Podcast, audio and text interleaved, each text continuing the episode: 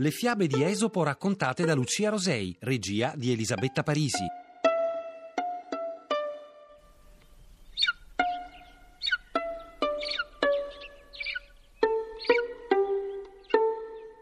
L'aquila dalle ali mozze e la volpe.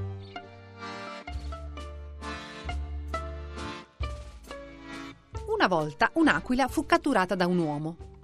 Questi le mozzò le ali e poi la lasciò andare perché vivesse in mezzo al pollame di casa.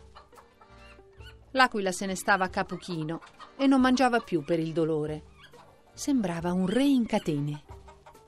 Poi la comperò un altro, il quale le strappò le penne mozze e con un unguento di mirra gliele fece ricrescere.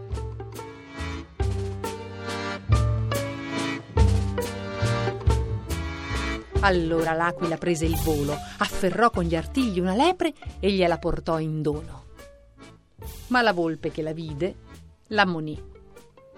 I regali non devi farli a questo, ma piuttosto al padrone di prima. Questo è già buono per natura.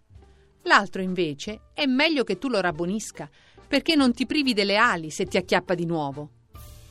Sta bene ricambiare generosamente i benefattori, ma bisogna anche guardarsi prudentemente dai malvagi.